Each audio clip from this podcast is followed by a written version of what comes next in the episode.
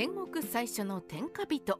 大内義興はどうして京都を放棄したのか。足利将軍を報じて上洛に成功した戦国大名といえば最初に思い浮かぶのは織田信長です。しかし信長を遡ること60年前同じように足利将軍を擁して上洛を果たした大内義興という守護大名がいました。織田信長の先輩とも言うべき大内義興ですが彼は10年間も京都にいながら最後には京都を離れることになります。ではどうして大内義興は京都を放棄せざるを得なくなったのでしょうか？大内義興上洛までの奇跡。大内義興は守護大名大内正弘の子として文明9年1477年に誕生しました。明王元年1492年15歳で初陣を飾り六角高頼討伐に従軍します。しかし翌年明王の政変が勃発。10代将軍足利義輝が官令細川正元のクーデターにより追放される事件が起きます。義興は年少で明王の政変に積極的な動きはしませんでしたが大内氏の勢力を警戒した官令細川正元は義興に執拗に計略を仕掛けて追い込むようになります。父正弘の病により明王3年1494年義興は家督を継ぎ周防長門豊前筑後岩見などの守護職を相続。翌年正弘の死去で名実ともに大内氏の実権を握りました。その後義興は明王5年から6年にかけ九州の小児正助が筑前に乱入したのを撃退。明王8年1499年には家臣の杉武明が義興を廃して義興の弟の孫公に家督を継がせようとする陰謀が発覚し義興は武明を自殺させ孫公は豊後に逃れました。明王9年1500年細川正元と敵対する足利義胤が周防に下校すると義興はこれを庇護。それに対し細川正元は本格的に大内氏を滅ぼそうと決意し文紀1年1501年後柏原天皇の臨時を出させ商に大友氏等西日本の大名有力黒人28名に義興追討を命じます。義興は商に大内氏を撃破し間もなく足利義忠の仲介で大友近春と和睦。永正4年1507年には商に助本とも和睦し北九州での勢力を保っています。やられっぱなしで怒り心頭の義興は永正元年1504年あたりから上洛の具体的な構想を描いて両国内で単線徴収をしていましたが永正4年6月足利義澄を11代将軍に擁立して幕政を牛耳った憎き細川正元が後継者問題で暗殺される栄称の錯乱が起きます。大内義興足利義忠を報じて上洛。長年執拗に角棒を仕掛けてきた細川正元の暗殺に義興は狂気乱舞します。さらに暗殺事件で細川氏は後継者をめぐり細川住本派と細川高国派で勢力が分裂。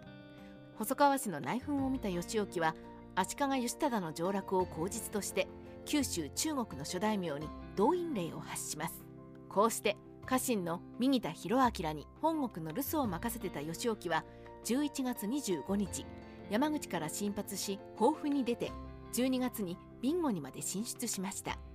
義忠上洛の動きに対し政本の養子であった細川高国が義興と通じて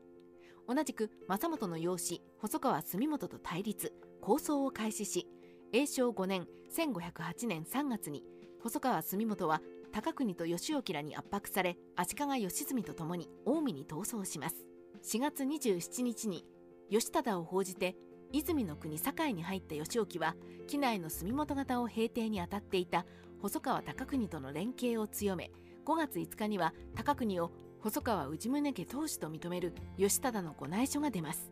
こうして永正5年6月8日足利義忠と義興は7ヶ月がかりで上洛を果たしました。泥沼の戦いで京都から離れられない義興。上洛を果たした義興は足利義忠を将軍職に復帰させ自らも左京大夫官令代として細川高国と共に幕政を執行する立場になります。足利義忠は義興に小国寺水樹院の領地だった堺の南半分を領地として与えようとしますが義興は何事も元のように自社本所領を返付されよと述べて恩賞を辞退。所領を小国寺に返すという粋なことをしたので京都や奈良の公家や寺社も義興に対して好感を持ち京都の治安は安定しました。しかしここで義興が行った見えっ張りな行動が後々義興の首を絞めることになります。足利義忠を京都に返した義興は両国が不安定であることを理由に中国に帰ろうとしますが一度近江に追放した細川住元や三好行長らが京都奪還を目指してたびたび京都に侵攻してくるので帰国もままならなくなりいたずらに京都滞在が伸びていきました。上洛時のかっこつけがあだになる。そんな最中の永正5年12月奈良の東大寺が延徳2年1490年以来大内氏に横領されたままの周防の国の国画領の返還を求めて閉門を行います。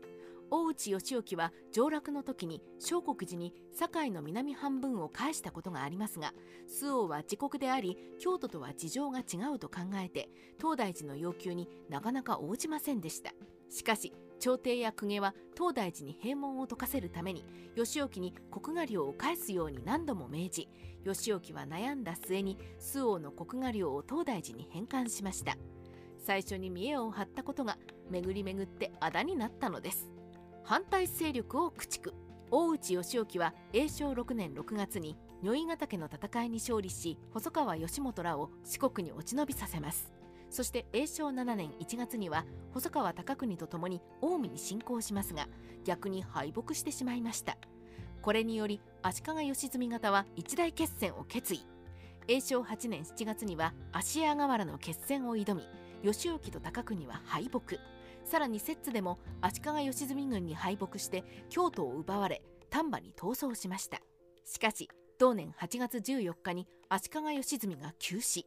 息を吹き返した義興軍は8月23日には船岡山の決戦で細川住元軍を撃破し京都を奪還します。義興はこの戦いに敗北したら周防へ退却するつもりで秋国人の多賀や竹重に堺を堅守させていましたがこれが功を奏し阿波からの細川住元の援軍を防止したと言われています。天子市侵攻や黒人の無断帰国で京都を離れる。大内義興は一連の功績で永正9年3月に13位に上官されて苦行に列席しました。将軍足利義忠はこれに反対だったようですが最終的な判断を後柏原天皇に任せる旨を述べたので同意せざるを得ませんでした。義興は娘を足利義経に嫁がせて将軍家の親族になりさらに永正13年には大内氏に日民貿易の特権を恒久的に与えるとする御内書と奉行人報書が与えられます。京都滞在に莫大な費用がかかる大内氏にとっては重要な権益の獲得でしたがもともと移民船の権益を持っていた細川隆国は猛反対します。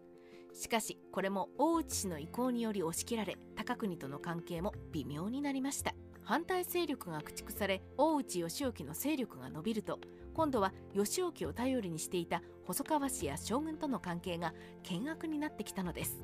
権力の一元化ができていない戦国の初期この分裂状態は繕いようがありませんでした。また10年にわたる京都在陣に義興に付き従っていた黒人たちも負担に耐えきれず許しも得ないで勝手に帰国する者が相次いで大内氏の両国での一心が揺らいでいきます。この隙に乗じて出雲で勢力を伸ばした天子常久が大内氏の領地に侵攻ついに義興は京都滞在を諦め永正15年1518年寒冷台を辞職。山口に引き返していったのでした。大内義興はどうして失敗した？10年もの間京都を支配しながらどうして大内義興は失敗したのでしょうか？60年後の織田信長と比較すると以下の問題点が浮かび上がります。足利将軍及び官令細川家との共同政権だった。部下の黒人が少領主であり上下関係が弱かった。根拠地から京都まで遠く街道も整備していない。寺院や公家に対して支配的な地位を構築できなかった。これらの問題が積もり積もりライバルを排除しながら大内義興は天下人の地位を守ることができなかったと考えられます。戦国時代ライターカワウソの独り言。戦国最初の天下人大内義興彼が上洛に失敗したことでその後足利将軍を報じて上洛する勢力は半世紀後の織田信長まで出現しませんでした。一度は失敗し周囲に忌避された将軍を要しての上洛をあえてやった織田信長はかなりのチャレンジャーだったのかもしれません。